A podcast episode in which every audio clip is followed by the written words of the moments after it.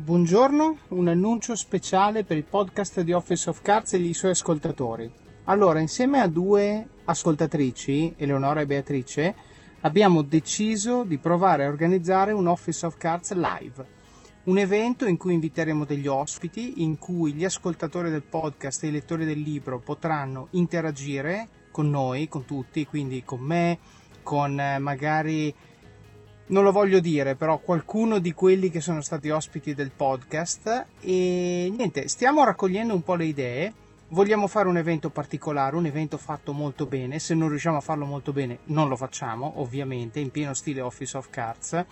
E quindi come fare a eh, partecipare? Per adesso partecipate al brainstorming, quindi seguite il gruppo Facebook Office of Cards Community perché comunicheremo tutte le cose relative a questo evento e il progresso che faremo nell'organizzazione proprio sul gruppo.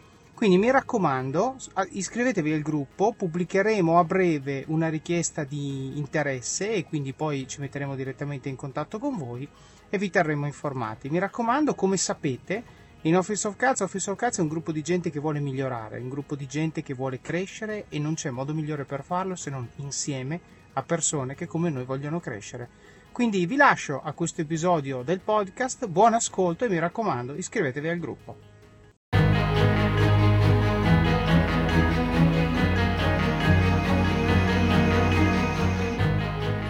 Buongiorno a tutti e benvenuti al podcast di Office of Cards. Oggi abbiamo la seconda parte dell'intervista a Christian Bellomo che ci racconta la storia di Dungeons and Dragons, di come sia stato maltrattato dai media e di come sia poi riuscito ad emergere come fenomeno culturale negli ultimi anni. Faremo poi una simulazione di che cosa voglia dire giocare di ruolo per dare un'idea di, che, di come funziona. Se volete approfondire vi consiglio le show notes, sono piene di link utili che vi permetteranno di capire meglio e di provare. Bastano solo 20 euro su Amazon per avere lo starter set, che è tutto quello che vi serve per provare con i vostri amici o familiari. Prima di lasciarvi all'episodio vi ricordo del gruppo e della pagina Facebook Office of Cards Community, sono luoghi virtuali dove condivido pillole quotidiane di saggezza che traggo da libri che mi hanno colpito, dove troverete persone come voi che vogliono crescere, condividere domande e imparare. Per chi preferisce Instagram ho creato anche una pagina lì, così potete aggiungere al vostro feed qualche frasetta motivazionale che vi blocca lo scrolling senza fine e vi fa tornare produttivi. Ho deciso di usare questi canali anche per condividere spunti sul podcast, come ad esempio permettere a voi che ascoltate di fare domande alle persone che intervisterò, oppure fare sondaggi sui contenuti, i libri e molto altro. Quindi se ascoltate il podcast seguite questi canali. Bene, non mi resta che augurarvi buon ascolto di questa mia chiacchierata con Christian Zoltar Bellomo.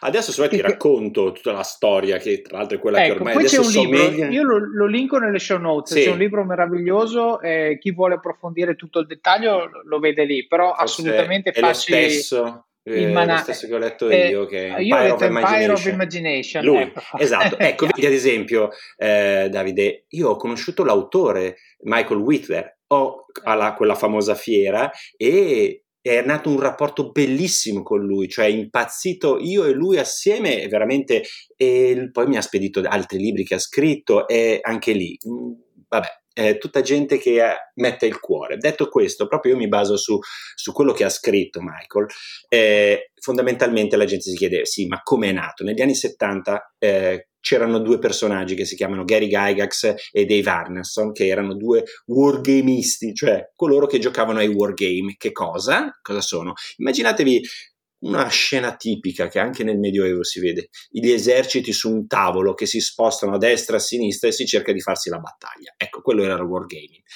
Nasce tutto da questa, da questa intuizione, ovvero, ok, eh, uno dei due, in questo caso Gary Gygax, dice: Ma perché non riduciamo un pochettino, magari chissà il capitano cosa potrebbe fare da solo col suo battaglione o magari col suo gruppo ristretto di cinque persone in cui fanno una missione segreta. In effetti, concettualmente nel wargaming hai soltanto enormi battaglioni eserciti, che si spostano. Certo. Esatto, eserciti che si ammazzano tra di loro. Questo è il concetto che c'era.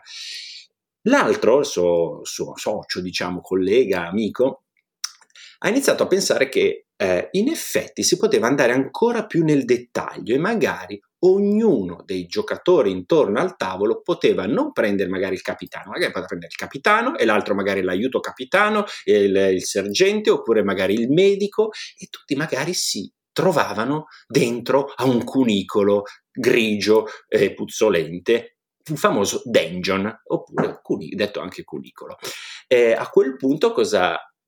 È lì che nasce la scintilla di Dungeons and Dragons, perché il narratore, colui che ha l'idea, Dave, eh, dice ok, vi trovate in questa situazione e gli altri cercano di interpretare ognuno, che ne so, Napoleone, il sottotenente di Napoleone, insomma immaginatevi proprio, ognuno ha un ruolo all'interno di questo, di questo gioco e lui, il narratore, cerca di buttargli addosso delle, de, dei nemici, delle, delle difficoltà. Ecco, da quel, mondo, da quel momento inizia la magia, perché è quella la scintilla.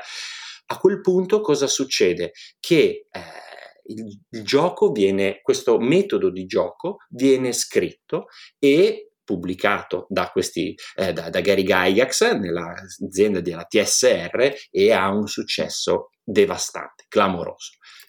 Da, si espande talmente tanto che copre praticamente tutta l'America e tutti i ragazzini impazziscono proprio per, e questa è la cosa bella, per un concetto veramente un concetto, un'idea poverissima dove sì, ti serve la carta e la partita, ma a volte potrebbe anche tranquillamente non servirti. Un regolamento lo può decidere il narratore, ti dice tira una moneta, se fai testa riesci a colpire l'avversario, se fai eh, croce invece non colpisce l'avversario. Fine, questo è il gioco di ruolo. Cioè, è questa... Tra l'altro il sottotitolo, no, il sottotitolo della versione originale di Dungeons and Dragons, se non sbaglio, era un gioco che si gioca con carta e penna e esatto, dado, tipo una roba esatto, del genere, cioè per esatto. dire non serve niente. Niente, non serve niente, anche perché e poi c'è il dado, il dado è quell'elemento che ovviamente fin dalla preistoria recrea quell'elemento di ce l'ho fatta, non ce l'ho fatta, insomma, il giocare d'azzardo, il giocare della fortuna, il concetto di fortuna, cioè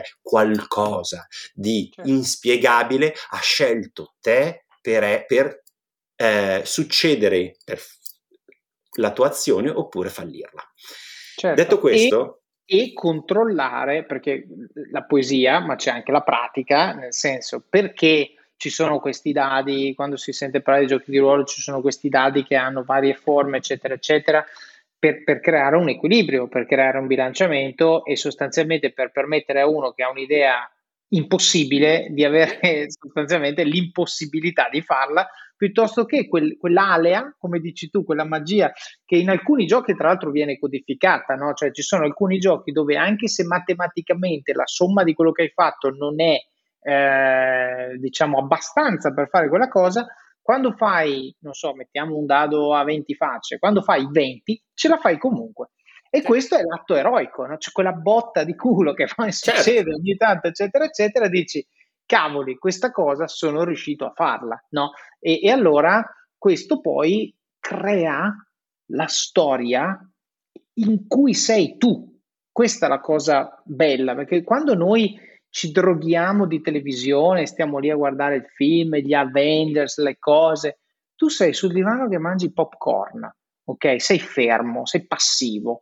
Vedi cosa fanno? Sono storie raccontate molto bene, ti emozioni, piangi, ridi, insomma, fai quello che devi fare, però io sono Davide durante tutta la storia di Iron Man, di, di, di non so chi, Spider-Man, eccetera, eccetera. Invece, quando gioco di ruolo, io sono quello che le prende e sono quello che le dà. E questo è, è veramente l'unicità. La cosa bella è che nel gioco di ruolo tu puoi essere Iron Man. Eh, certo. E quindi, insomma, eh, il narratore ti farà comportare, ti racconterà storie da Iron Man. C'è un aeroplano che sta per cadere, devi salvarlo. Ci sono delle semplici regole, se vogliamo anche improvvisate, in cui tu, come Iron Man, potrai cercare di salvare questo, questo aereo. Tutto questo, ecco, è, è importante magari dirlo, non con miniature o con pupazzetti che vedete magari o plance, tutto raccontato, narrato, immaginato e puoi farlo al telefono, al citofono, anche addirittura i giochi di ruolo all'inizio si potevano fare anche via lettera, cioè c'era gente che si scriveva cinque lettere a tutti gli altri giocatori per dire cosa facevano i propri personaggi. Questo era proprio by mail, come si suol dire, non by email certo. che era più veloce, ma no, by no, mail. mail. Okay. Esatto. Detto questo, eh, e qua arriviamo al punto de- dolente di quello che è il fenomeno Dangerous and Dragons in quel periodo, ovvero, cioè succede che in un'università c'è un ragazzo che si perde, non lo trovano più, un semplice chi l'ha visto, però attenzione, nella loro cameretta, nella sua cameretta viene trovato che ha Dangerous and Dragons come gioco. Da lì la stampa impazzisce e dice questo gioco può aver traviato questo ragazzo mentalmente e chissà adesso si è perso, si è buttato, si è messo sotto un treno, ha cercato di sconfiggere degli orchi e dei demoni immaginari. Ecco, questa vicenda così assurda ha fatto che venne scritto poi un libro e poi venne fatto un, li- un, film, Maids and Monster, mi pare che si chiami, con protagonista un giovanissimo Tom Hanks Certo. E voi tutti vi chiederete, ma sto ragazzo che fine aveva fatto? L'hanno trovato nelle caldaie dell'università che non aveva voglia di rompimenti di scatole e aveva voglia di solo certo. di stare per i fatti suoi. Però purtroppo ormai il danno era fatto. Si parlava di questo gioco che influenzava le menti delle persone, soprattutto si toccava un elemento molto tabù che era quello del, del mm, diavoli, dei demoni, degli angeli, perché ovviamente gli eroi magari in quel caso potevano sconfiggere demoni, sconfiggere diavoli oppure allearsi con i demoni e con i diavoli. Questa cosa qua in un'America, se vogliamo, eh, bigotta o comunque molto, molto religiosa, andava, mandava fuori di matto. Io ho conosciuto addirittura sempre quella Game All Con eh, un ragazzo che mi diceva io non potevo tirare i dadi a casa perché erano definiti gli oggetti del demonio da mio padre, che era che so, reverendo di non so quale, quale, chiesa. Quindi in quel momento si crea quel, il famoso satanic panic in cui esatto. insomma si cerca di dare contro a questo, questo fenomeno, che è pura fantasia. Io nel mio piccolo, e qua a questo punto tiro fuori l'aneddoto, eh, anch'io stavo in un garage eh, in, con i miei amici nelle, sempre negli anni 90 in cui eh, ero nella cittadina di Saronno. A pochi chilometri si trovava Somma Lombardo, se non sbaglio, dove c'era il famoso caso delle bestie di Satana. Mm. Non c'entra nulla, però il clima che si respirava in quel periodo, a pochi chilometri dalla nostra città, era che veramente dei ragazzi, io avevo i capelli lunghi, che stavano intorno a un tavolo per, come hai detto tu, ore, ore intere dentro un garage ascoltando un matto, un narratore e dicendo io ammazzo questo, ammazzo quell'altro, oppure faccio questa impresa eroica, oppure eh, salvo la Vergine, cose così, da fuori non, insomma mi vedevano un po' come veramente il predicatore di, di, di vabbè, certo. lasciamo perdere e a, talvolta si scherzava, però non c'era molto da scherzare, ci immaginavamo che arrivavano magari a luna di notte i carabinieri che ci aprivano di colpo la, la, la Claire del garage e fermi tutti, cosa stai facendo, cosa sto gioco d'azzardo, eh, cioè eh, capiamo che comunque l'ho vissuto anch'io nel, nel mio piccolo. Detto questo, poi eh, la storia di Dangerous and Dragons è anche afflitta da mala gestione del patrimonio che avevano creato. Evito certo. tutti in Empire Imagination. Degli aziendali, certo, però Degli... è interessante secondo me perché c'è tanto da imparare da quanto cose stupide abbiano distrutto un valore che era stato creato. No? E io te lo dico sempre, no? Ne parlavo qualche giorno fa con qualcuno e, e dicevo, pensa che io cinque anni fa per una roba così mi sarei incazzato come una bestia. E oggi no. Quello che succede alla TSR, insomma, all'epoca, eh, è, è, proprio questo. Adesso, senza entrare nei dettagli, chi vuole si legga il libro, però il concetto è piccole beghe tra persone hanno causato un danno che poteva, poteva essere irreversibile e che da un punto di vista aziendale lo è stato, da un punto di vista intellectual property per fortuna no, perché l'intellectual property aveva valore ed è stata poi portata sotto una gestione più Uh, diciamo attenta, ma basti pensare al fatto che Dungeons and Dragons era un business straconsolidato, Magic non esisteva, è finita che l'azienda che ha fatto Magic si è comprata Dungeons and Dragons, cioè che, che non ha senso, cioè non ha proprio senso. Anche se è un atto d'amore, la storia racconta cioè. che colui che ha inventato le carte di Magic e comunque le ha distribuite, Peter Atkinson, lui, chiama, lui, aveva un gruppo che si chiamava The Wizard of the Coast, un gruppo di Dungeons and Dragons, cioè i maghi della costa.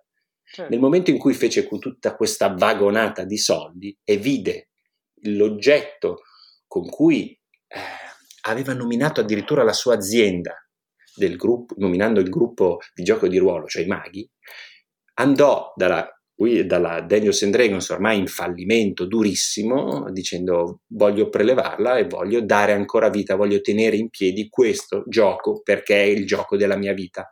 E così ha fatto, alla fine ha comparato. Certo. La, e, e, quindi anche qui un gesto d'amore per un concetto, e io ripeto sempre, è un concetto, è un gioco di ruolo, è una filosofia, è qualcosa che è di più, che un semplice regolamento e dei dadi, è tanto altro, amicizia, rapporto. E quindi eh, questo è quello che ha portato avanti il gioco, che poi lui comunque, dopo aver fatto veramente tanti soldi, ha detto, sai che c'è, quasi quasi, mi vado e faccio i miei cavoli, ha venduto tutto a Hasbro, che è questa multinazionale certo. del gioco. Che, Quindi insomma, l'atto d'amore poi voglio dire, ha portato anche l'Arjan, giustamente. Eh, però sì. perché? Perché la gestione, però attenzione, hai comprato un'azienda quasi sull'orlo del fallimento, certo, certo. l'hai gestita capendo il valore dell'oggetto e valorizzandolo in un certo modo, certo. ci hai passato degli anni a riportarlo dove era, perché poi ci sono state le mille edizioni, la terza, la quarta, bim bum bam, dopodiché a un bel momento qualcuno che ha più potere di fuoco di te ha detto, senti, qui c'è valore, se io ti compro, uso la mia rete di distribuzione, tutto il merchandising, cose, eccetera, eccetera, c'è più valore. E a quel punto, sempre atto d'amore, perché questa è la cosa bella, dico te lo do, perché sicuramente con certo. voi sarà ancora più diffuso. Certo, certo, infatti cosa succede poi? Che in mano alla Hasbro eh, sono arrivati questo era considerata sia Magic che soprattutto Dungeons and Dragons veramente la cenerentola, cioè l'Asbro che, vendeva, che vende Nerf, G.I. Joe, eh, Monopoli, signori Monopoli, Monopoli. Ecco, certo. si doveva prendere questo gioco che era dentro una scatola in cui non c'era dentro niente se non del regolamento ed era roba per nerd. Ecco, certo. in, questo, in questo momento proprio sono i dati trimestrali del, dell'ultimo quarter, la Wizard of the Coast comprata dalla Hasbro e quindi la Cenerentola stanno trainando i soldi della Hasbro. Profitti, certo, chiaro. Quindi e si è completamente ribaltato tutto. Infatti, se andate a vedere, è stato cambiato addirittura il logo e quindi adesso un gioco di nerd è diventato veramente cuore di una multinazionale. Il, il gioco di ruolo, inoltre, e qua magari approf- possiamo approfondire veramente tanto eh, la cosa, non so tu quanto voglia, però i, quando parlo di nerd, e quindi parlo di persone che veramente negli anni passati venivano non considerati venivano quasi venivano presi in giro. Insomma, il nerd era un dispregiativo certo. verso queste certo. persone. Ma attenzione, questo me l'ha, fatto, eh, me l'ha sottolineato molto eh, il project manager di Google di Mountain View che aveva organizzato il castello in Francia e mi disse se ci pensi Zoltar Jeff Bezos eh, Wozniak e Steve Jobs Zuckerberg Bill Gates i, i Brin e l'altro suo socio sono tutti nerd sono tutti degli schifosi nerd. Se ci pensi ora quanto possiedono della cultura mondiale. Certo, e quanto la influenzano, non è solo un senso di possesso, ma è che adesso è figo anche Musk. Io mi ricorderò sempre una, una battuta di Modern Family, no? adesso cambiamo un attimo marcia, certo. ma questa fa ridere, dove ci sono le due sorelle, no? Danzi, che c'è quella Hailey, che è quella più, diciamo, superficialotta, un po' eh, molto attenta al look, eccetera, eccetera, e solo a quello. E poi c'è Alex che invece è quella nerd, quella secchiona, quella attenta ai libri, eccetera, eccetera. E succede, c'è una scena dove ricordo, adesso non ricordo l'episodio, dove eh, eh, Alex va, cioè praticamente ci sono dei nerd che rubano una palla, un drone, non mi ricordo cosa fosse, al loro fratello più piccolo e a questo punto la Hayley, che era quella diciamo sempre più attenta al look e basta, va là, prova a cazziarli, ma loro sostanzialmente la ignorano. Va lì Alex e dice questi li gestisco io loro la rispettano perché lei è secchiona, quindi loro rispettano il simile, cioè la persona che tra virgolette vive la vita come loro e quindi ridanno al loro fratellino l'oggetto che gli avevano preso e lei fa questa battuta, cioè tutto questo contesto per arrivare alla battuta e dice eh, un giorno i tuoi, a sua sorella, i tuoi seguaci lavoreranno per i miei seguaci, perché giustamente appunto il mondo dei nerd, eh, diciamo, ma perché? Se... Perché il nerd, secondo me, al di là del magari intelligente, non intelligente, eccetera, eccetera, però il nerd ha un approccio pratico alle cose, ha un approccio di volerle capire, di curiosità, di approfondire, anche a livello magari a volte di incenerire giornate intere come ho fatto io per capire una cosa, per farla, eccetera, eccetera, che nel mondo del lavoro paga. Se tu invece certo. ti preoccupi di com'è il colletto della camicia quando vai a lavorare, eh, probabilmente c'è meno sostanza e se c'è meno sostanza, poi alla fine nel lungo periodo i risultati si vedono a meno che non ne fai una vera e propria cultura di come tenere il colletto della camicia. Allora a quel Perfetto. punto diventi eh, puoi andare a, il a Savile Road, colletto della camicia. And, vai a Savile Road a Londra e a esatto. evangelizzare tutti i vari negozi. Comunque la esatto. cosa più importante è qua proprio per vedere quanto poi la potenza della cultura nerd sta influenzando il mondo e io vi faccio proprio degli esempi partendo dal filmone questo episodio è supportato da Scalable Capital, il tuo compagno ideale per iniziare a investire in modo semplice, sicuro e conveniente. Con oltre 600.000 clienti, Scalable è una piattaforma regolamentata e questo è molto importante ragazzi, perché vi offre una possibilità di investire in azioni, ETF e fondi partendo solo da un euro. Ma perché dovreste iniziare a investire? È semplice. Primo, l'inflazione, che se aumenta di questo passo diminuisce di molto il nostro potere di acquisto. Secondo, se pensate oggi che la pensione che avrete quando ci andate a 80 e passa anni vi permetterà di sostenere lo stile di vita che avete, beh, vi faccio tanti auguri. E il terzo, beh, per chi ne ha, i figli. Io ad esempio ho un fondo per le mie bambine, piani di accumulo per me, investimenti diversificati per obiettivi che hanno orizzonti temporali diversi. Con Scalable puoi dare forma ai tuoi obiettivi di investimento e sfruttare appieno il suo potenziale per far crescere i tuoi risparmi nel tempo.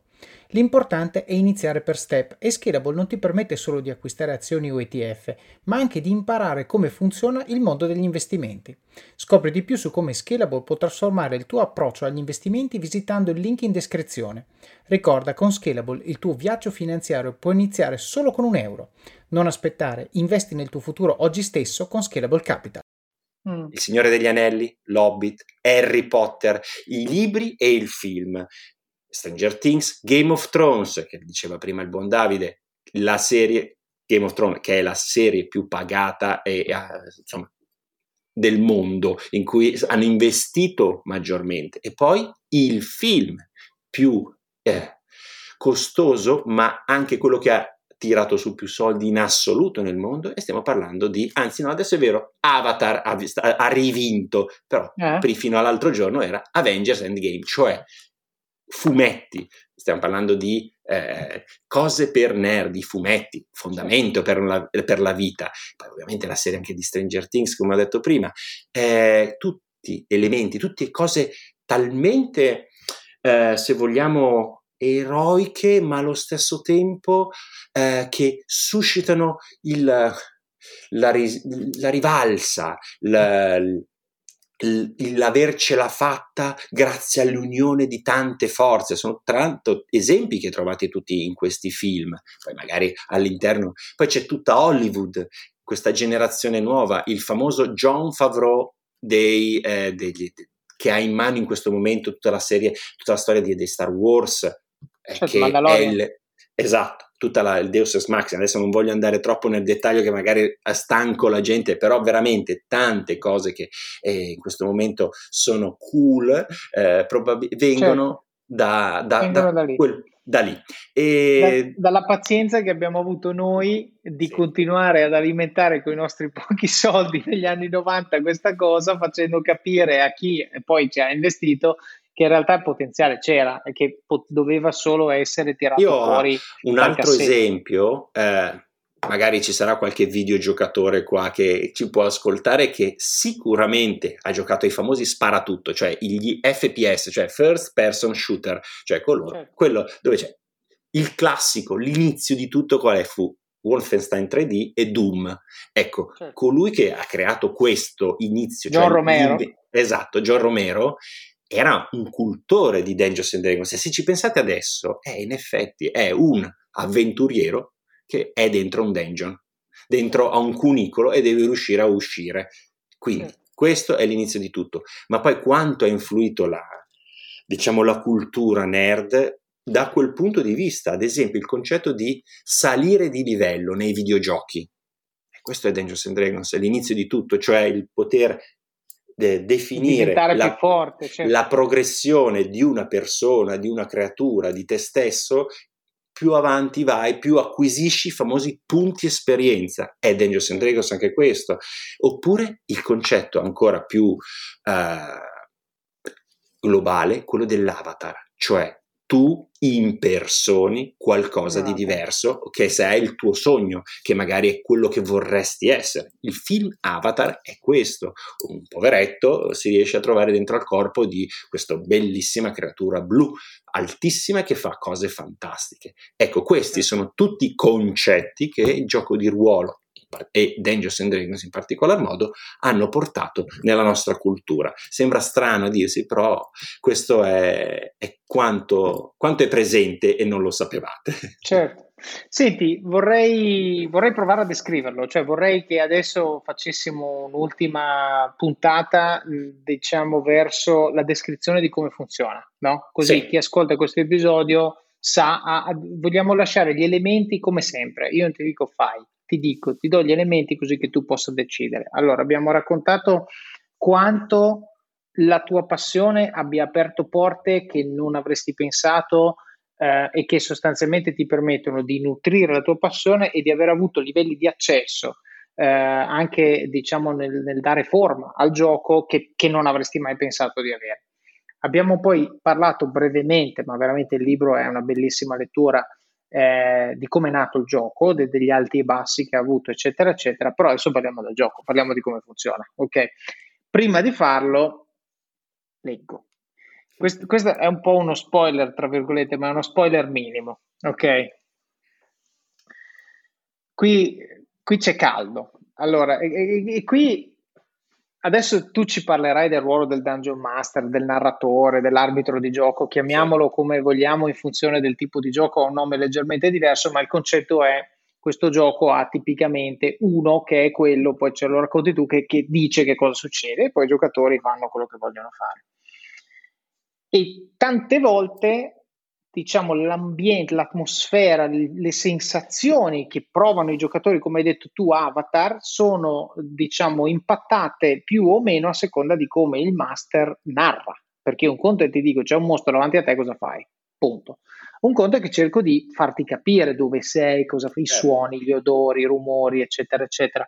Io ho preso questo piccolo estratto da una delle avventure probabilmente più famose della quinta edizione ed è l'ultimo estratto di questa avventura. Cioè l'ultima parte che il master viene, al master viene suggerito di leggere, da lì in poi se la deve, se la deve arrangiare, se la deve gestire sì. per conto suo.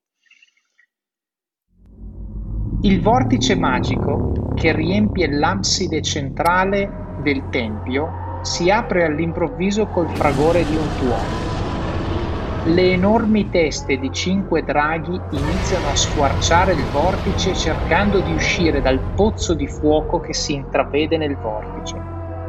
Tiamat, la regina dei draghi, sta per uscire dalla sua prigione nei nove inferi ed entrare nel mondo. Questo è l'inizio della fine, tipicamente. Quando arrivi qui, tipicamente tu sai come giocatore che arrivi al momento dove o scrivi la storia o probabilmente dovrai tirare una riga sul tuo personaggio e ringraziarlo di averti fatto passare innumerevoli ore di, eh, di divertimento. Perché perché come hai detto giustamente tu, le storie degli eroi non sempre finiscono bene, perché l'eroe magari fa tante cose bellissime, se l'è cavata per il rotto delle cuffie 50 volte e poi purtroppo certe volte succede che si ritrova qualcuno di più grosso, più forte, più intelligente, più potente, che ne vuoi, più di lui e, e le prende. Okay.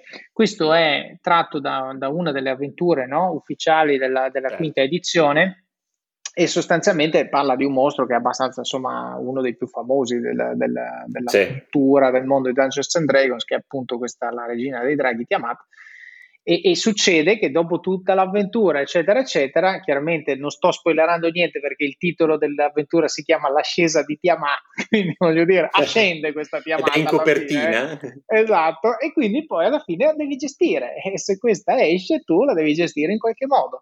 E chiaramente gli scenari sono due, poi l'avventura lo, lo descrive bene. Se vinci tu, lei schiatta e il mondo vive felice e contento. Se vince lei, morti tutti e il mondo cade nelle tenebre, eccetera, eccetera. E, che, e, questo è epico, è epico perché innanzitutto perché per arrivare lì probabilmente hai giocato un anno, ok? Certo. Per arrivare a quel momento lì. Come hai detto tu, il tuo personaggio è arrivato crescendo, prendendo botte, imparando cose, diventa, acquisendo oggetti, facendo e poi arriva il momento della verità e, e, qui dico, io ho letto questo pezzettino qui, ma se volete sapere cosa vuol dire un combattimento di questo tipo, vi rimando di nuovo all'episodio di Critical Role dove i personaggi affrontano Vecna perché penso avere un livello di epicità incredibile. Senti, Christian, co- come funziona? Cioè, cosa devo fare? Io dico, ok, mi avete convinto, mi piace, mi ispira, mi incuriosisce, però non ho capito esattamente come funziona questo gioco di ruolo. Allora, prima di tutto uh, bisogna avere delle persone che si conoscono che, mm. e quindi che abbiano voglia di condividere questo mm. gioco, perché mm. può essere sinceramente anche la tua, tua zia, magari che è sempre stata curiosa, ha sempre letto Harry Potter e lei vorrebbe far essere un mago e dice chissà che bello potrebbe essere fare il mago. Insomma, ci vogliono diciamo quattro giocatori e poi il numero è veramente variabile anche a seconda degli anni in cui eh, si è giocato. Io ai primi anni giocavo addirittura in sei, guai se non eravamo in sei più uno al più master. Comunque, quattro giocatori e ognuno di loro decide di essere un personaggio. Allora io questo faccio tutto l'esempio basato su Dungeons and Dragons, però veramente io decido di fare, che ne so, eh, il Mandalorian, oppure posso fare l'ispettore, oppure posso fare il guerriero. Dipende, ovviamente, eh, la propria storia dove vuole essere ambientata. Ovviamente la storia ambientata la decide più o meno il narratore, cioè il Dungeon Master, il narratore. Quindi se eh, tutti e quattro sono strapresi per gli anni venti e magari per i libri di Lovecraft, perché no? Ognuno di loro interpreta come vorrebbe interpretare come se fosse la parte a teatro. Quindi deve interpretare appunto l'archeologo, l'ispettore, il poliziotto, oppure anche magari eh, la donna di facili costumi, e si mettono intorno al tavolo e ognuno di loro ha una scheda. La scheda dice in poche parole quali sono eh, le tue abilità. Ovviamente l'ispettore potrebbe immaginare che sia più intelligente del poliziotto che magari è un po' più forte e ha una mira molto più particolare, mentre la donna ha veramente molto eh, da poter ammaliare le persone con cui interpreterà. Ovviamente eh, c'è il narratore che, come hai fatto tu in questo momento, eh, racconta l'inizio, l'incipit di una storia. Quindi si potrebbe essere, voi vi trovate in un bar di New York dove avete sentito parlare che purtroppo delle persone sono scomparse dopo che hanno bevuto una bevanda dal colore ancora poco da definire. Voi dovete indagare su questa cosa. Ecco, a questo punto tocca ai giocatori dire ok, io sono nel bar, dico posso andare dal, dal barista? E io dico sì. E il narratore interpreterà il barista che dirà dimmi cosa vuoi. E la ragazza magari dice: Senti, ho sentito parlare che. Eh, ovviamente la giocatrice dirà: Ho sentito parlare che ci sono delle sparizioni. Beh, questo ti costerà 10 dollari. Beh, magari anche soltanto un sorriso. Ovviamente a quel punto il master può decidere se l'aspetto interessante della ragazza e può utilizzare questa sua abilità di ammagliamento e quindi dire ok, tira un dado a sei facce, il classico dado a forma di cubo, eh, quello che conosciamo praticamente tutti, e se riesci a fare quattro o più, probabilmente inizierai ad ammagliare il, il barista che avrà qualcosa da, dar, da dirti. Tiri il dado e cosa viene Davide? Che risultato viene? 4. Ok, il barista ti fa un sorriso un po' piacione e a quel punto dice sì, su quel tavolo là in fondo purtroppo il vecchio Jack eh, ci ha rimesso le penne appena uscito da qua. Il gruppo dice ah ok, questo è un indizio, andiamo al tavolo per capire un pochettino il tavolo abbandonato e a quel punto il, il, narratore dirà: Vi trovate su questo tavolo e vedete che in effetti è tutto lasciato ancora con del polvere sopra. Nessuno l'ha voluto toccare dopo quello che è successo al povero Jack, che è la sua scomparsa la sua morte. Però vedete che ci sono delle incisioni sopra. E allora, ovviamente, magari il, il, l'ispettore inizia magari con la semplice lente a dare un'occhiata e dice io, io, voglio dare un'occhiata, il giocatore proprio dice io voglio dare un'occhiata con la mia lente per poter guardare le tracce delle incisioni e il master gli dirà guarda queste incisioni sono fatte in questa modo, sembrano dei geroglifici egizi e a quel punto l'esploratore nel gruppo, l'archeologo, a quel punto inizia a fare qualche domanda in più al narratore dicendogli ma che tipo di geroglifici? Ecco, questo potrebbe essere una partita di gioco di ruolo che io veramente non so come ho fatto, ma ho improvvisato inventandomi tutto. Non c'era niente. Davide, non, Davide davanti agli occhi. non mi hai detto assolutamente nulla che devo fare questa partita e adesso me la sono completamente ambientata. Tra l'altro, non nel mondo di Dungeons and Dragons, come ho già detto prima. No, Dungeons and Dragons è fantasy con cavalieri, maghi, elfi e nani adesso me la sono proprio inventata nell'ambiente anni 20 di Cthulhu. Quindi scusatemi se è venuta una ciofeca, però no, ma guarda, è ti, improvvisatissima. Ti faccio, un, eh, così, ti, ti, do un attimo di pausa raccontando gli altri tre che ho giocato io, solo per dare un, un, um, così, un'alternativa e far capire che veramente cioè, scegli l'ambientazione e più o meno il gioco c'è, più o meno, oppure addirittura non lo consiglierei alla prima volta che giochi ma se tu hai già giocato a un gioco di un certo tipo, cioè veramente il delta per crearne uno diverso è veramente basso, ok? Per creare l'ambientazione che vuoi tu, eccetera, eccetera. Io i giochi che ho giocato, oltre a Dungeons and Dragons, eh, sono Cyberpunk, quindi a chi vuole l'ambientazione, diciamo, futuro distopico, il gioco originale si chiamava 2020, ma perché è uscito negli anni 90 e quindi l'idea era che nel 2020 avremmo avuto queste mega corporazioni che governavano il mondo, e, e, sostanzialmente tu avevi un mondo di criminalità, un sottobosco e adesso by the way siccome è il 2021 quindi ovviamente il 2020 è passato hanno lanciato il 2077 l'hanno lanciato in forma di videogioco con Ken Reeves sì. che fa credo un, uno dei, dei personaggi sì. Eh, e poi anche il gioco di ruolo che è uscito di recente con un po' di ritardi legati al Covid, però se uno vuole un'ambientazione moderna, distopica, semifuturistica, alla Black Mirror, eh, Cyberpunk secondo me è un, è un buon antidoto a sì. quel tipo di prurito. Poi ho giocato a Guerre Stellari, molto lineare, il gioco che mi ha fatto comprare il più alto quantitativo di dadi a 6 facce che mai avessi pensato, perché invece che dire facciamo un dado a 20, uno a 12, eh, lì era numero di dadi da 6, quindi dovevi tirare 27 dadi, vedere cosa veniva fuori. Ed è un gioco in cui tu puoi essere un Jedi, puoi essere un droide, puoi essere un Wookiee, puoi essere un pilota. E infatti quel gioco aveva anche, per quanto fossero contorte, delle meccaniche per la guida per i combattimenti delle astronavi, che, che era una cosa nuova, cioè non è più spada, pistola, ma è astronave contro astronave con gli scudi, con le manovre, c'erano le, le, i primi tentativi di eh, movimento anche tridimensionale, perché guess what, l'astronave mica si muove su due piani, si muove su certo. tre ovviamente, quindi c'era anche quello. E poi da ultimo, l'ho lasciato da ultimo perché è un gioco che mi è veramente piaciuto molto, eh, dove, dove, io ho ucciso Caio due volte, oh. ci tengo a sottolinearlo, eh, che era Kenny Guerriero. Kenny Guerriero è un gioco secondo me con una meccanica veramente elegante perché è, è molto molto semplice eh, però è, è, incredibilmente versatile quella meccanica eh, e per quanto sia un gioco che eh, se giocato in un certo modo è molto improntato sul combattimento, ma in realtà è molto facile utilizzare quella meccanica per avventure di tipo investigativo, come quella che hai detto tu, eh, enigmi da risolvere, eccetera, eccetera. Poi ovvio l'obiettivo è sconfiggere i cattivi, quindi alla fine un po' di botte bisogna darle però è veramente molto molto dinamico. Tra l'altro anche in quello c'era eh, diciamo, le, diciamo, una componente fisica, cioè c'erano le cartine, mettevi i personaggi, dovevi vedere le distanze.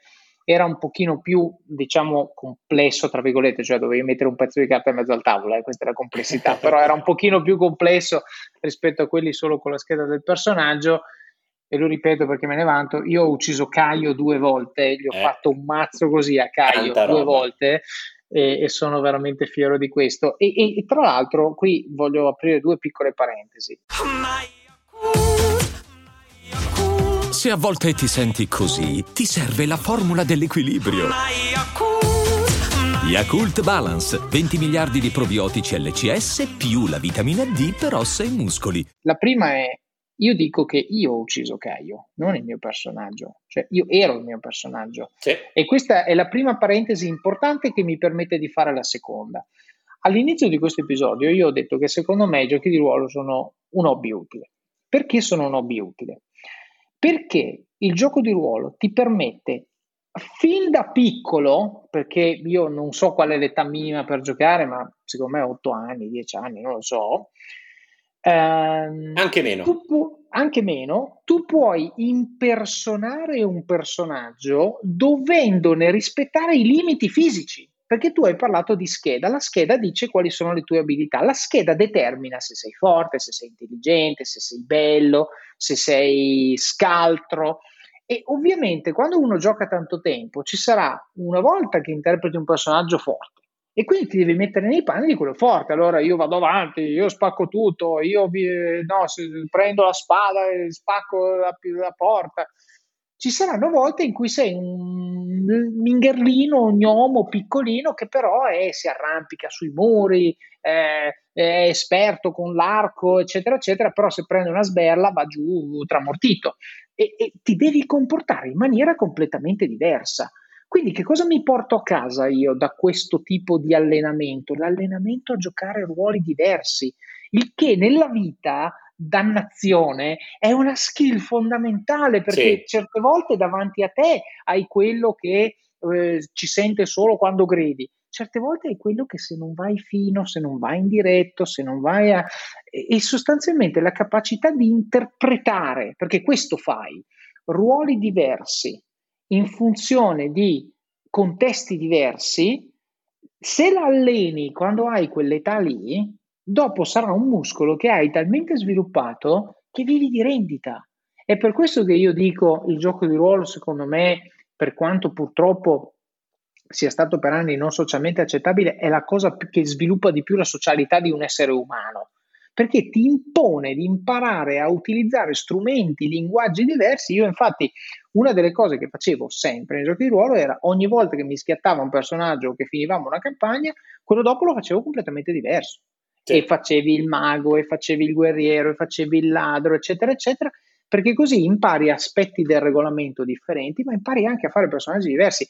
E l'altra cosa, perché adesso qui stiamo parlando di eh, tipologie di mansioni, chiamiamole carriere che puoi fare, no? il guerriero, il mago, eccetera, ma poi c'è anche la cosa più importante, secondo me, del gioco di ruolo è l'allineamento. Cos'è l'allineamento? L'allineamento è l'indole della persona, puoi essere buono, puoi essere cattivo, puoi essere uno che tipo Ken, il guerriero, era buono, ma fondamentalmente sì, però sterminava le persone, torturava, cioè nel senso era un buono di un certo tipo oppure puoi avere il buono tipo Capitan America, cioè quello che se c'è scritto nella legge io la seguo pedissequamente anche se questo causa disastri, eccetera, eccetera. E attenzione, perché questo è ancora di più sviluppare il muscolo di capire cosa vuol dire comportarsi in un determinato modo e come reagisce la persona di là quando io mi comporto da buono, come, quando io mi comporto da cattivo. E questa è una cosa che io mi sono portato dentro senza rendermene conto per un sacco di anni, la capacità di leggere situazioni sociali cioè io nerd, che facevo ste robe, che ho studiato ingegneria, che mi piace la matematica, che mia moglie mi definisce un orso spesso e volentieri, però ho una capacità di leggere le, i comportamenti, il body language, eccetera, eccetera, che non so da dove venga. E io la scrivo a dieci anni passati, come ho detto prima, con un totale di, ho perso il conto, 14-15 ore a settimana, ma concentrate in due giorni, perché di fatto vivevo situazioni totalmente, vivevo, ho detto, eh, non interpretare, vivevo situazioni totalmente diverse nel giro di pochi mesi, dove io ero una persona diversa, dove le persone intorno a me erano persone diverse, dove facevamo cose completamente diverse. Diciamo che è veramente questo il potere, questo, uno dei tanti aspetti di, dei giochi di ruolo, perché ce ne sono veramente tanti uh, che vanno dalla, anche dall'aspetto terapeutico, tu hai parlato bene anche di inter- impersonare e io adesso faccio quasi un esempio molto estremo che però è molto, molto, molto legato ai giorni dos- nostri.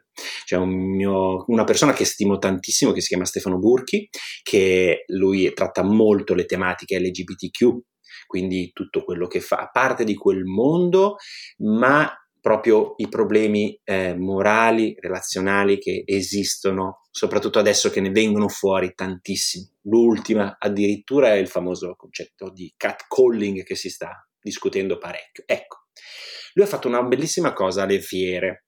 Lui diceva, chi vuole partecipare alle mie storie di giochi di ruolo, vi prometto che ci sono un sacco di donne sexy che, mm. insomma, con cui poter giocare e con cui poter avere a che fare durante la vostra avventura.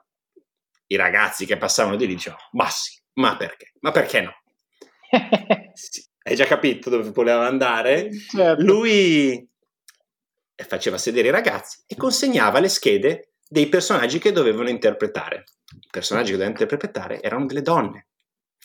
E lo, erano loro le donne sexy e quindi dovevano in qualche modo vivere nel loro, nella storia che lui narrava quello che gli sarebbe capitato a queste donne sexy e quindi come avrebbero dovuto in qualche modo rispondere a un mondo che magari le riteneva esclusivamente sexy e basta. Lui dice spesso che in quel momento la gente iniziava ad avere degli impegni, doveva andare un attimino al bagno e il, eh. tavolo si, e il tavolo si svuotava o rimanevano veramente poche persone o magari anche semplicemente delle ragazze perché sapevano benissimo cosa voleva dire. Quindi il gioco di ruolo anche ha questo elemento, cioè poterti far trovare in una situazione anche magari semplicemente di razzismo. Se io voglio interpretare l'orco, perché mi piace tantissimo l'orco, e il narratore ti dirà che ti trovi in un villaggio di nani che detestano gli orchi. Ecco, allora a quel punto lo puoi mettere anche a sorridere sul non, non ci interessa oppure sulle battute, però se vogliamo indagare un narratore magari che vuole proprio spingerti verso quella direzione, farti capire certi meccanismi mentali, ecco, il gioco di ruolo può servire veramente tanto questo, quindi proprio a portarti dall'altra parte, dalla parte magari del, del diverso e tu che magari il diverso, tra virgolette, non lo sei mai stato. Quindi questo certo. c'è. Questo un, Anche perché poi è diverso da cosa, no? Cioè, eh, io dico sempre, e per sì. fortuna devo dire, l'Italia forse ci sta un po' arrivando adesso, sì. però avendo vissuto all'estero ho visto cosa vuol dire esserci arrivati e aver sdoganato certe cose io dico diverso da cosa, cioè sei nero, sei bianco, sei donna, sei uomo, sei alto, sei basso, chi se ne frega, sei un essere umano, no, tanto quanto me, ti ascolto, ti considero, se dici cose interessanti ti stimo e ti rispetto, se dici micchiate puoi essere uomo bianco quarantenne come me e ti mando poi paese, cioè voglio dire, non cambia assolutamente niente, però hai ragione tu quando dici che tante volte anche se te lo spiego non lo capisci, ma quando te lo faccio vivere 10 secondi, sì. Ti, cioè, proprio ti cambia completamente la prospettiva. E, e, io, infatti, ne ho già parlato nel podcast, ma lo ripeto in questa sede perché ci sta.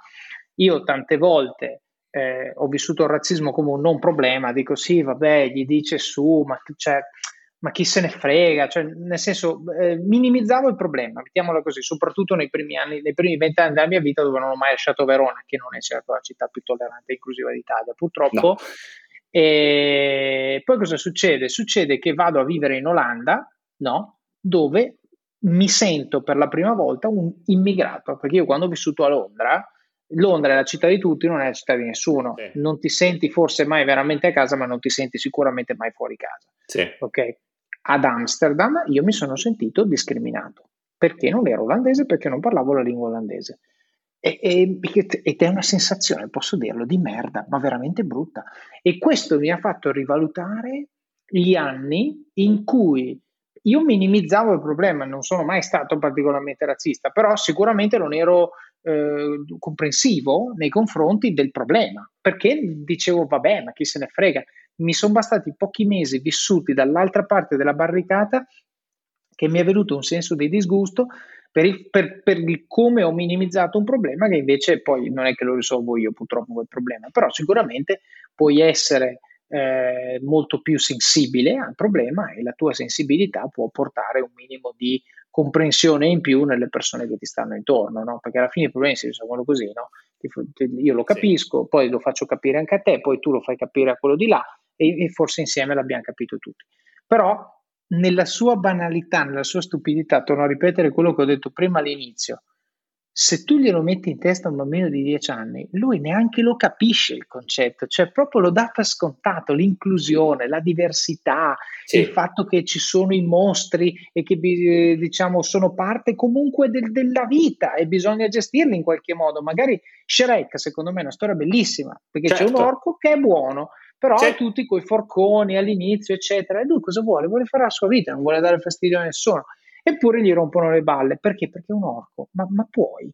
No? Infatti mi piace molto quella storia perché insegna tanto, poi credo che un bambino di 6 anni non lo capisce se non glielo spiega l'adulto, però magari gli entra nel retrocranio e, e poi magari sai, cresce con un livello di, così, di, consapevolezza, di consapevolezza diversa.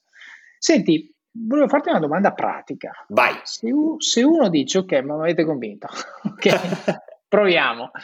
Consigli- da dove consiglieresti di partire a uno che dice mi avete convinto? Al di là del allora. fatto chiaramente scegliere il filone, no? Questo sì. l'hai già detto, hai detto se certo. ti piacciono le cose moderne, lo spazio, guerre stellari, eh, il drago, le cose. Cos'altro allora. suggeriresti di fare? Allora, molto Andare semplicemente... No, no, no, adesso no, non ancora. Quando inizi ad avere dei dubbi, allora sì. Però iniziamo, iniziamo proprio a fare... Allora, come ho già detto, è un gioco povero, veramente povero, perché si parla di matite e di carta. E forse neanche quella, se avete il vostro iPhone, Android, potete fare tutto tranquillamente. C'è un sacco lì, di app dovete... adesso. Esatto, ormai assolutamente.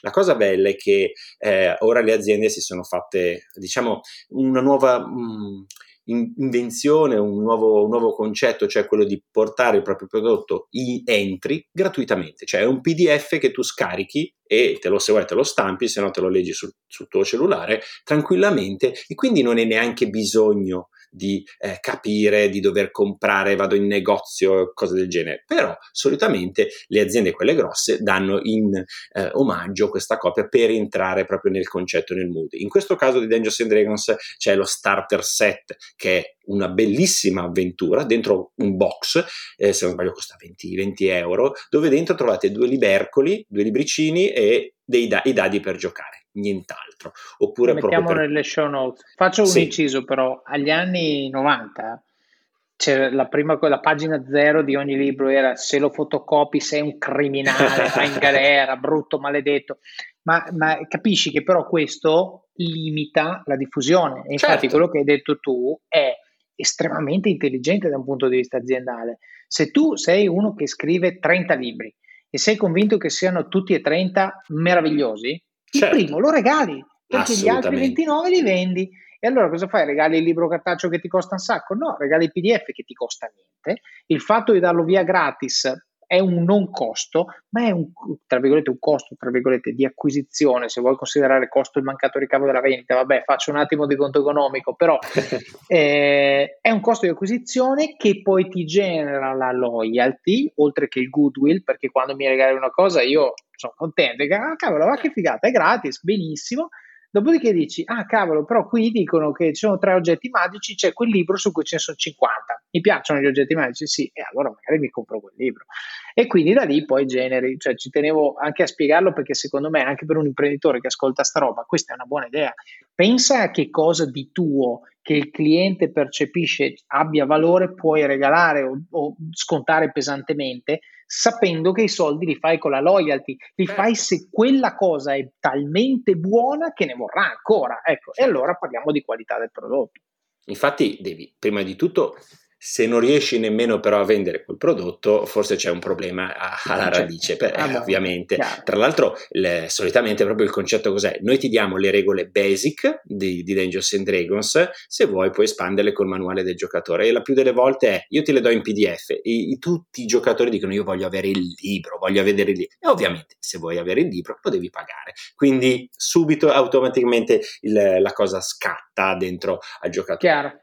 Dicevo anche di quando ho fatto la, l'esempio della partita di gioco di ruolo degli anni 20 su, basandomi sul mito di Cthulhu. Sicuramente chi frequenta Facebook l'avrà visto questo enorme mostro verde che esce dall'acqua e che ha questi tentacoli, basato sui miti di, di Lovecraft, lo scrittore, quindi molto terrore, molto gangster, molto eh, investigazione, molto noir, dove addirittura si ribalta lo scopo, non sei più un eroe, ma devi resistere all'abominio che ti circonda, cioè se tu vedi un mostro che esce dalla, dall'acqua ed è altro 20 piani, probabilmente tu impazzisci e quindi devi fare in modo che il tuo giocatore, il tuo personaggio eh, non diventi matto. Quindi questo è un altro bellissimo gioco e anche qua ha una scatola introduttiva eh, prodotta dalla Raven, se non sbaglio, che è in italiano e quindi è tranquillamente, anzi addirittura loro fanno una cosa ancora più furba, ti mettono dentro un piccolo manualetto in cui tu puoi giocare come se fosse una sorta di libro game l'avventura all'interno del mondo di Cthulhu, quindi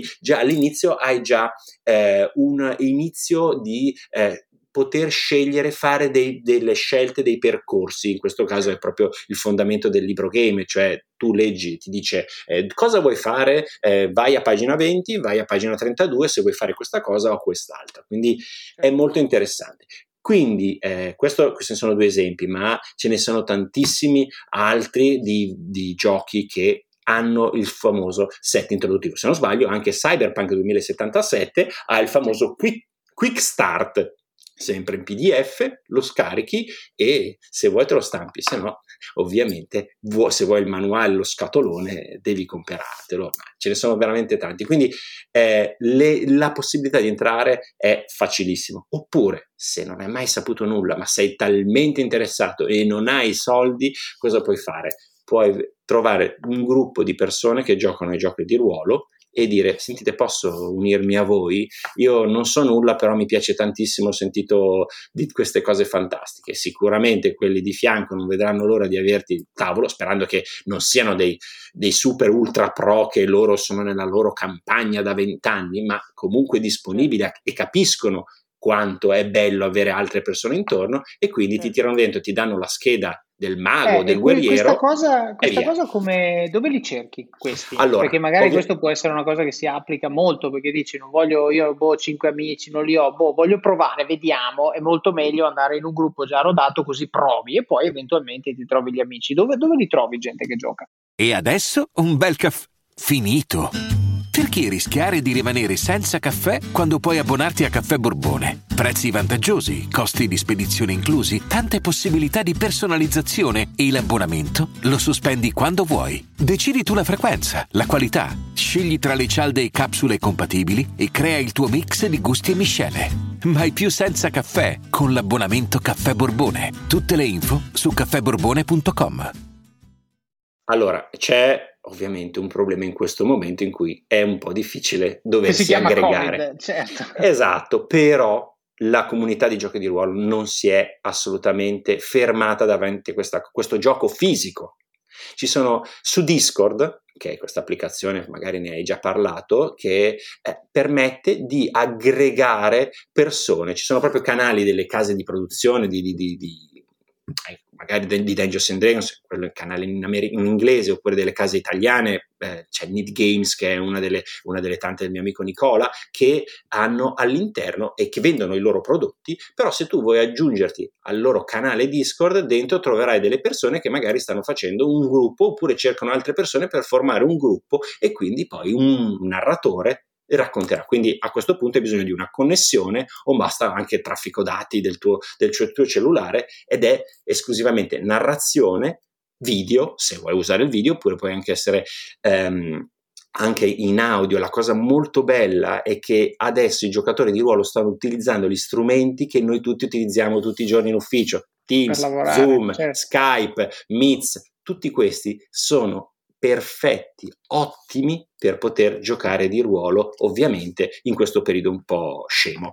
E quindi se vuoi non, non, c'è bisogno, ovviamente eh, ti spiegheranno loro un pochettino di regole, però è questo l'inizio di tutto quanto, quindi non servirebbe teoricamente nulla. Ovvio, adesso magari buon Davide vi passerà tutti i link che insomma, sono riferiti a questi canali, che tra l'altro Discord è un'applicazione che veniva utilizzata dai videogiocatori proprio per incontrarsi, per poter fare le ammucchiate con i famosi sparatutto, andare in giro e sentirsi via eh, cuffia e microfono certo. per fare e tra l'altro ho letto da qualche parte, adesso non ricordo più bene, spero di non sbagliarmi, ma ho letto che per effetto della pandemia Discord ha avuto un boost tale per cui forse adesso la valuation è tipo 3x, 4x in un anno perché ormai, anzi forse qualcuno stava parlando di comprarseli, quindi...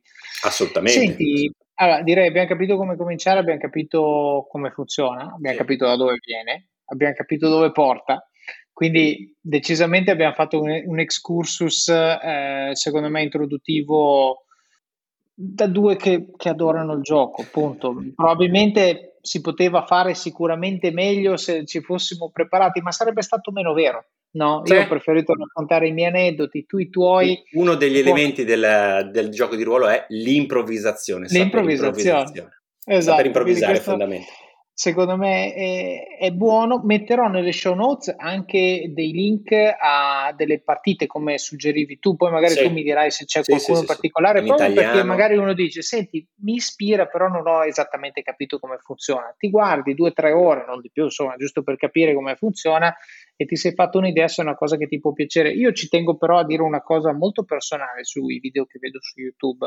Adesso, al di là di Critical Role, che forse è un caso a parte e probabilmente abbastanza irripetibile, eh, veramente non è la stessa cosa. Cioè, guardandole in televisione, ti fai su YouTube, insomma, ti fai un'idea di come funziona. Sì. Ma le emozioni che tu provi al tavolo di gioco non neanche un millesimo ti passa da quella roba, da quella roba lì. Quindi, se volete farvi un'idea di come funziona esattamente, benissimo. Ma se per caso dite, boh, eh, dategli una chance, perché vi posso garantire che passa veramente poco da sto schermo rispetto alle emozioni, poi anche alle amicizie che si creano quando appunto poi ti vedi tutti i giorni, tutti i fine settimana per dieci anni, nascono delle amicizie molto belle, anche certo. degli sketch, dei ricordi che poi ti porti per, per tutta la vita. Quindi io dico sempre, no, spero che le mie figlie vorranno seguirmi in questa passione perché preferisco che facciano quello piuttosto che andare in discoteca o altre certo, cose. Certo. E quindi, insomma, quello secondo me è buono. Però in generale, se dovete prendervi una serata per un vostro hobby a settimana, questo mi sembra, mi sembra una cosa sana, una cosa bella, una cosa che, che arricchisce. Sì. Senti, Cristian, io intanto grazie. Eh, grazie a nome della community dei fan di questo gioco per quello che fai. Punto uno. Punto due, grazie personalmente per aver condiviso queste cose con, con chi ci ascolta nel podcast. Metteremo i link ovviamente a tutti i materiali nelle show notes e se qualcuno ha domande per te, sempre rispettando la privacy e lo. No, anzi, eh, ho già detto, se volete citofonarmi e parlare di Dungeons esatto. Dragons anche alle 4 di notte. Alle 4 di notte, va bene. E poi eventualmente possiamo fare magari anche un uh, episode 2 nel momento in cui dovessero ah, esserci delle domande, delle cose che vogliono essere approfondite. Io pubblicherò anche, infatti queste show notes, so già che ci metterò un bel po' a farle, pubblicherò anche le, le, foto di, di, alcune delle cose che abbiamo citato, sì. che vengono dal mio passato. Se volete, eh, abbiamo parlato di Cthulhu, abbiamo parlato di eh, Dungeons and Dragons, abbiamo parlato di Cyberpunk, quelli sono facili. Se per caso qualcuno ha detto, cavolo, bello, voglio giocare anch'io a Kenshiro, preparate il portafogli perché chiaramente Kenshiro è fuori produzione da un bel po', la casa editrice che lo stampava e chi ne aveva i diritti è fallita, quindi se lo volete comprare dovete andare dai collezionisti che oggi lo vendono a fior fior dei soldi. Io per fortuna la nostalgia mi è venuta 5 anni fa, vi garantisco che oggi il prezzo è doppio rispetto a quello che ho pagato io, che comunque è x volte rispetto al prezzo di, di listino. Quindi però la mia collezione è salva, sì. per fortuna. e, dai, senti, grazie, grazie ancora. Cristian. È sempre per me un piacere immenso dover parlare di quello che mi ha, mh, mm, che è la mia vita, veramente, è la mia vita, quindi per me è molto naturale e poi quella che continuo a pensare sia un valore immenso, una scatola degli attrezzi per tantissime, tantissime cose. Quindi eh, non so, io spero che, come dico sempre, alla fine di tutti i miei discorsi, dico sempre, se tutti giocassero al Dungeons and Dragons o ai giochi di ruolo, probabilmente il mondo sarebbe un posto migliore. Non c'è modo migliore di chiudere. Grazie ancora, Cristian. Grazie a tutti voi. Grazie, Ciao. Davide. Ed eccoci qui, finito anche questo episodio con Cristian Bellomo, che ha condiviso una storia piena di spunti di riflessione. Prima del riassunto vi dico che se me lo chiedete almeno in 10, riesumo la scheda del personaggio che ha ucciso Caio e faccio un'avventura one shot con Christian e la metto su YouTube, ve lo prometto. Abbiamo discusso di come il gioco di ruolo significhi che l'eroe sei tu, non sei uno spettatore, ma sei il protagonista della storia che stai vivendo ed è questo che ti insegna a pensare come altre persone, a vedere problemi con occhi diversi, a comportarti coerentemente con il tuo personaggio, a usare le regole per ottenere il tuo obiettivo, a lavorare con gli altri e valorizzare i punti di forza di ciascuno, a raccontare storie. Suona familiare? È praticamente Office of Cards. Abbiamo parlato poi dell'approccio nerd, di voler capire le cose, andare a fondo, essere curiosi, paga sempre. Abbiamo poi parlato di inclusione e di diversità e di come il gioco di ruolo aiuti a provare cosa vuol dire essere trattati in modo diverso per caratteristiche fisiche, davvero una cosa che fa bene a tutti noi. E infine abbiamo parlato di strategie di distribuzione usando un loss leader, il modello freemium, do una cosa gratis che a me costa molto poco e punto a fare upselling per il fatto che gli altri oggetti della stessa serie sono a pagamento e su quelli monetizzerò e creerò loyalty. Quindi anche qui, anche da una cosa come il gioco, abbiamo imparato una strategia commerciale. Come sempre vi invito a praticare gratitudine a chi vi aiuta. Spesso gli ospiti del podcast mi scrivono qualche settimana dopo che l'episodio è stato pubblicato condividendo messaggi che hanno ricevuto da voi, messaggi di apprezzamento per l'episodio, che la loro storia e per quello che vi ha insegnato. Fatelo, mi raccomando, il podcast vive di questo, di emozioni positive, di persone che imparano, di ringraziamenti, di collegamenti nati quasi per caso. Questo in realtà è un consiglio molto più ampio. Se qualcuno fa qualcosa per voi, qualcosa che vi fa crescere, vi rende migliori, ringraziatelo. Renderete la sua giornata, come spesso accade con le mie quando mi scrivete, migliore. Passiamo ora al supporto, la fase in cui siete voi i protagonisti e in cui dimostrate con pochi e semplici ma significativi gesti quanto impatto abbiano questi contenuti nel vostro quotidiano e quanto sia importante per voi che il podcast continui a crescere.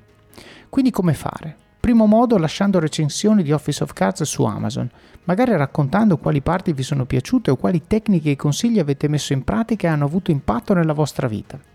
So che molti di voi regalano Office of Cards ai loro amici, chiedete loro di lasciare la recensione quando lo hanno finito. Ci siamo un po' fermati ultimamente, non date per scontato che la recensione la metta qualcun altro. Siete voi quel qualcun altro, spendete 5 minuti e mettetela, così che Amazon capisca che il libro ha valore e lo metta nelle liste raccomandate. Lo stavano addirittura valutando per un deal del mese, mi raccomando, facciamogli vedere che lo vale. Il secondo modo sono recensioni del podcast, se lo ascoltate chiaramente su Apple Podcast. Magari potete commentare un episodio o una frase che vi ha colpito particolarmente. Se lo ascoltate invece su Spotify, dato che non ci sono ancora le stelline, postate sui vostri social l'episodio, magari già questo, se avete qualche amico che pensate possa apprezzare la storia di Christian e del suo hobby. Il terzo modo, suggerite persone che vorreste che io intervistassi oppure temi che vorreste che io trattassi. Per esempio, se volete un deep dive dopo questa puntata sui giochi di ruolo, chiedete e assolutamente vi sarà dato, lo faccio con piacere. Quarto modo, link nelle show notes. Non solo io prendo appunti per voi così che possiate ascoltare il podcast anche in auto o quando correte, ma in esse trovate link utili, a volte con codice di affiliazione, di strumenti che vi aiutano a crescere. Come detto nelle show notes di questo episodio vi ho messo tante cose, per esempio le foto della mia collezione che vi fa vedere quanto io sia malato di questa cosa e poi vi ho messo un milione di link di tutte le cose di cui abbiamo parlato con Christian e che vi permetteranno di decifrare alcune delle cose di cui abbiamo parlato. Trovate poi i link ai kit per provare a giocare di ruolo e, parlando di link con codice di affiliazione, passiamo al quinto metodo per supportare questo podcast, ovvero il vostro shopping su Amazon. Prima di farlo, solo da sito web, mi raccomando, dall'app non funziona, passate dalle show notes del podcast su it.officeofcards.com barra podcasts e cliccate sul link di Amazon, oppure comprate uno dei libri che suggerisco nella sezione libri del blog, così aiutate voi stessi a crescere e il podcast, il tutto con un clic. Come detto, provate Dungeons and Dragons e compratelo con il link nelle show notes. In sesto modo, Parlate del libro e del podcast con le persone che vi stanno a cuore, amici, colleghi, parenti. Leggetelo insieme a persone alle quali tenete e discutetene come in un book club. Taggate il libro o l'episodio che più vi ha colpito sui vostri profili social, in modo che il numero più alto possibile di persone possa beneficiare di questi contenuti. E il settimo, il più importante di tutti, mettete in pratica quello che avete imparato e dimostrate con i fatti che le cose di cui parliamo qui funzionano. Fate come Christian, coltivate le vostre passioni, nutritele con il vostro tempo, la curiosità e la voglia di andare in fondo e condividere quello che sapete con chi condivide con voi quella passione, ma soprattutto con chi non la condivide, per mostrare loro che cosa si stanno perdendo, creando così relazioni meravigliose basate proprio su quella passione. Vivete al massimo, spingete sull'acceleratore, fate quelle benedette 10 flessioni al giorno, quella dieta, quel video, quel blog post o qualsiasi sia la cosa che nutre le vostre passioni e usatele come opportunità di crescita personale e professionale. Lo so che è difficile, ma è proprio nelle difficoltà che troverete crescita e successo. Decidete ora chi dovete diventare per avere successo e raggiungere gli obiettivi che vi siete prefissati. Il vostro domani inizia oggi e il vostro oggi inizia adesso. Vi auguro buon proseguimento di giornata e di settimana. Alla prossima!